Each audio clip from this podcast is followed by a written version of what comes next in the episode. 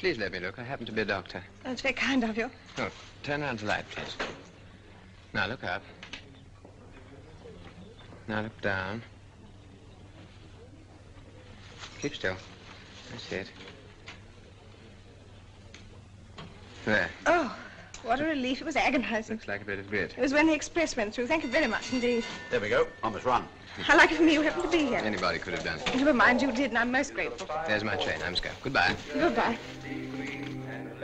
Released 75 years ago this month, Brief Encounter was adapted from a one act play called Still Life, written by Noel Coward in 1935.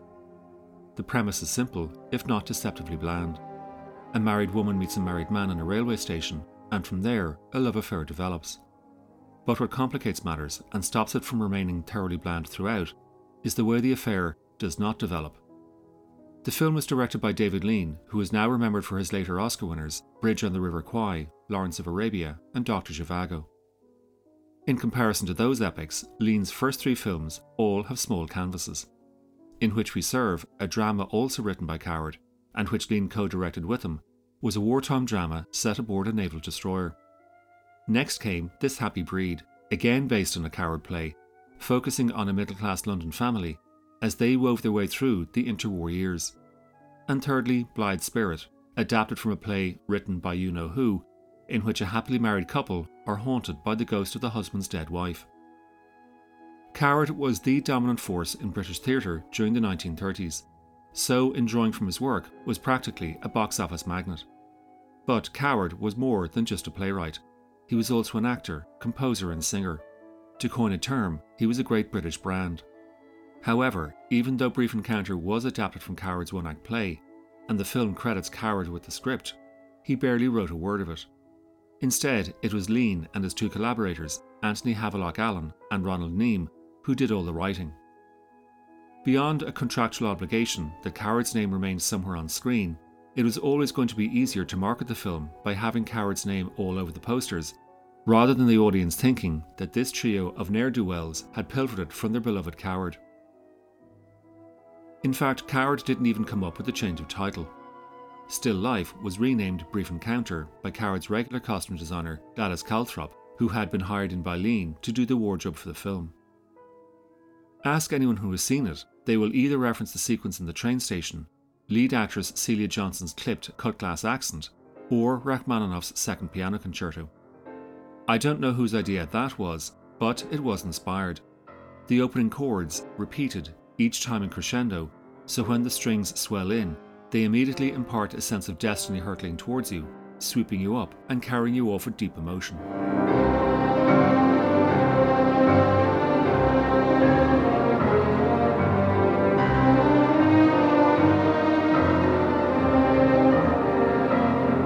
Celia Johnson had worked with Lean before on This Happy Breed, playing Ethel, the enduring mother to the Gibbons children, as they all grew up.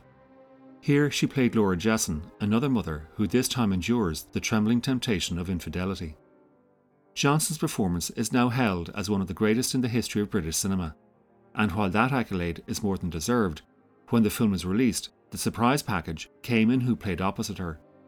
Trevor Howard, who played Dr. Alec Harvey, had appeared in only one film before, and in that film, The Way Ahead, he made but one quick appearance as an officer aboard a torpedo transport, issuing orders to the crew. Right, get below. Try and keep the magazine cool with the hoses. You, you three, go with it. The rest of you, lose as much weight as possible from this side of the ship. Start with this transport. Not enough, you think, to steal anyone's show. But from that fleeting moment, Lean sensed that Howard had something. And even though Lean and his lead actor would repeatedly butt heads during production, Lean's instincts proved correct. Capturing the yearning Laura and Alec have for one another, Johnson and Howard found the perfect tone for the unconsummated lovers, and it is their chemistry that accounts for a lot of the film's durability. Shall I see you again? It's the other platform, isn't it? You'll have to run. Don't bother about me. Mine's not due for a few minutes. Shall I see you again? Yes, of course. Perhaps you'll come out to Ketchworth one Sunday. It's rather far, I know, but we should be delighted. Please, please. What is it? Next Thursday, the same time. No, I couldn't possibly. Please. I ask you most humbly. You miss your train. All right. Run. Goodbye. I'll be there. Thank you, my dear. When discussing the film, a lot of modern audiences can't understand why Laura keeps dithering and just won't get into bed with Alec. For many years, her hesitation and discomfort was dismissed as nothing more than post war middle class morality that dated the film terribly. But for me, such opinions have only ever revealed that those critics simply weren't paying attention. As early as the film's opening sequence, the script spells out very clearly why Laura won't betray her husband and have a fling with Alec. She got some awful kind of germ through going out on a picnic and she was ill for months and months. I wish you'd stop talking. I wish you'd stop prying and trying to find things out. I wish you were dead. No, I don't mean that. That was silly and unkind. But I wish you'd stop talking. My dear, all her hair came out, and she said the social life was quite, quite horrid. Provincial, you know, and very nouveau riche. From that, we should be able to discern that Laura is a person who is quite sensitive to the feelings and well being of others.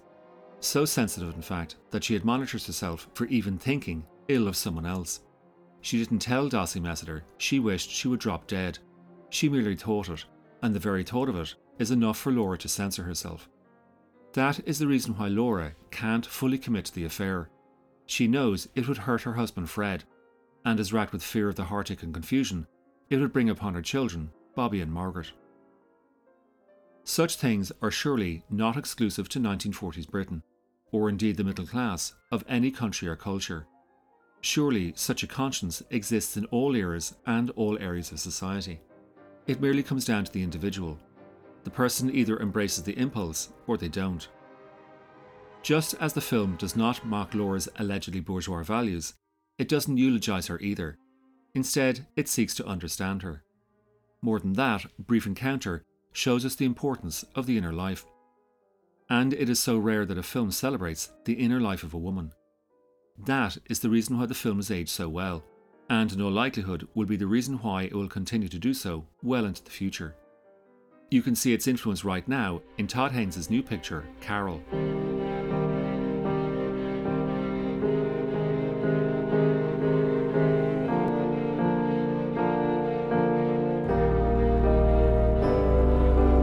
Adapted from Patricia Highsmith's novel, The Price of Salt, not only does this drama chart the unfolding of a secret affair, it structures itself in the same way as Lean's picture, opening as it does near the end before going back to explain the chain of sorrows that led us to this moment of impending heartache. But while Carol does not deploy the voiceover technique that so strongly underpins Brief Encounter, it does go so far as to echo the moment when, saying goodbye, a departing hand is placed sadly on the shoulder of a lover.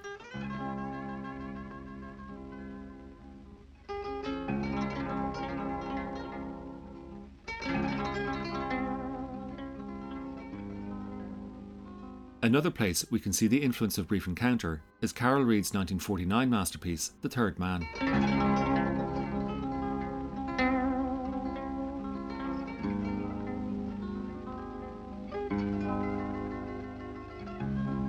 Both films were lensed by director photography Robert Krasker, but it was for Reed's mystery thriller, which Krasker lit Vienna with expressionist shadows, that won him the Academy Award. And if you look carefully, you will see images in Brief Encounter of Laura and Alec as they walk along the corridors and tunnels of the train station, their shadows stretching out ahead of them before we actually see them. You might say that Krasker was experimenting with the idea before perfecting it a few years later. But if you look at the shadows in Brief Encounter, you will recognise that they are more than just plays with light. The shadows possess a secondary value. As I said, the shadows stretch out ahead of Laura and Alec, the darkness hinting that their relationship has no future.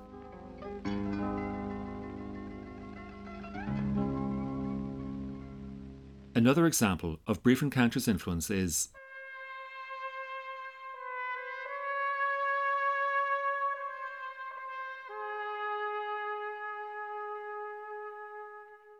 As Brief Encounter approaches its climax in the tea room, Alec walks to his train, leaving Laura behind, but still wanting to run out onto the station platform and stop him from disappearing out of her life forever.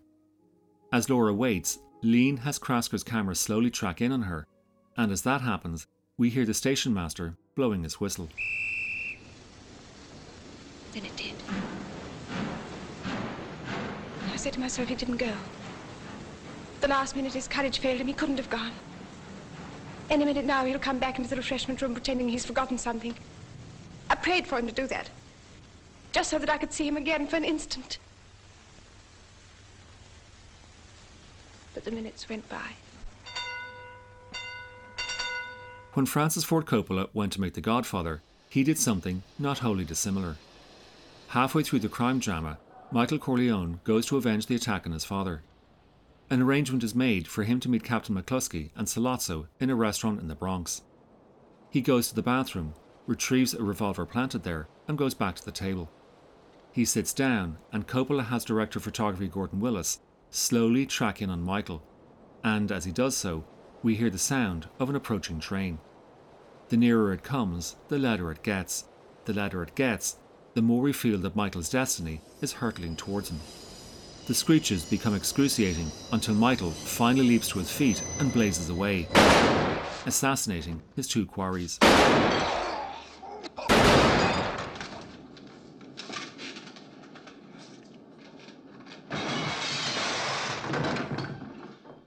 But it wasn't only other directors who drew inspiration from this masterwork. Lean himself rekindled the images. As Laura walks with Alec through the station for the last time, Lean tracks with them. It is a walk we have seen them make several times before, but this time other commuters suddenly rush by in the opposite direction to catch their departing train. It is a simple technique, the primary value of which adds urgency, tension, and counter movement to the frame. But on closer examination, a secondary value emerges. These are two people going against the tide, struggling against forces outside of themselves.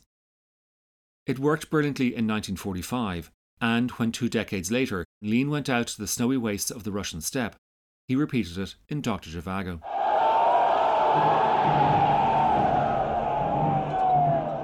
Halfway through the movie, as the dissent and sedition begins to stir amongst the Tsar's frontline soldiers, and they return to home and to revolution, we see Zhivago walking against the bedraggled troops. As a doctor, he is seeking out the sick and the injured. And then we see Lara walking in the same direction against the oncoming crowds, searching for her husband. Those are the primary values of Lean's images. But again, on closer examination, a secondary value emerges. These are two people going against the tide, struggling against the forces outside of themselves. Are you a nurse? Yes. Are you all right? Yes. Then help me. Perhaps we should not be surprised by the similarities between the two scenes. After all, both rely heavily on framing and editing. And besides being a master of visual composition, Lean had begun his career as an editor.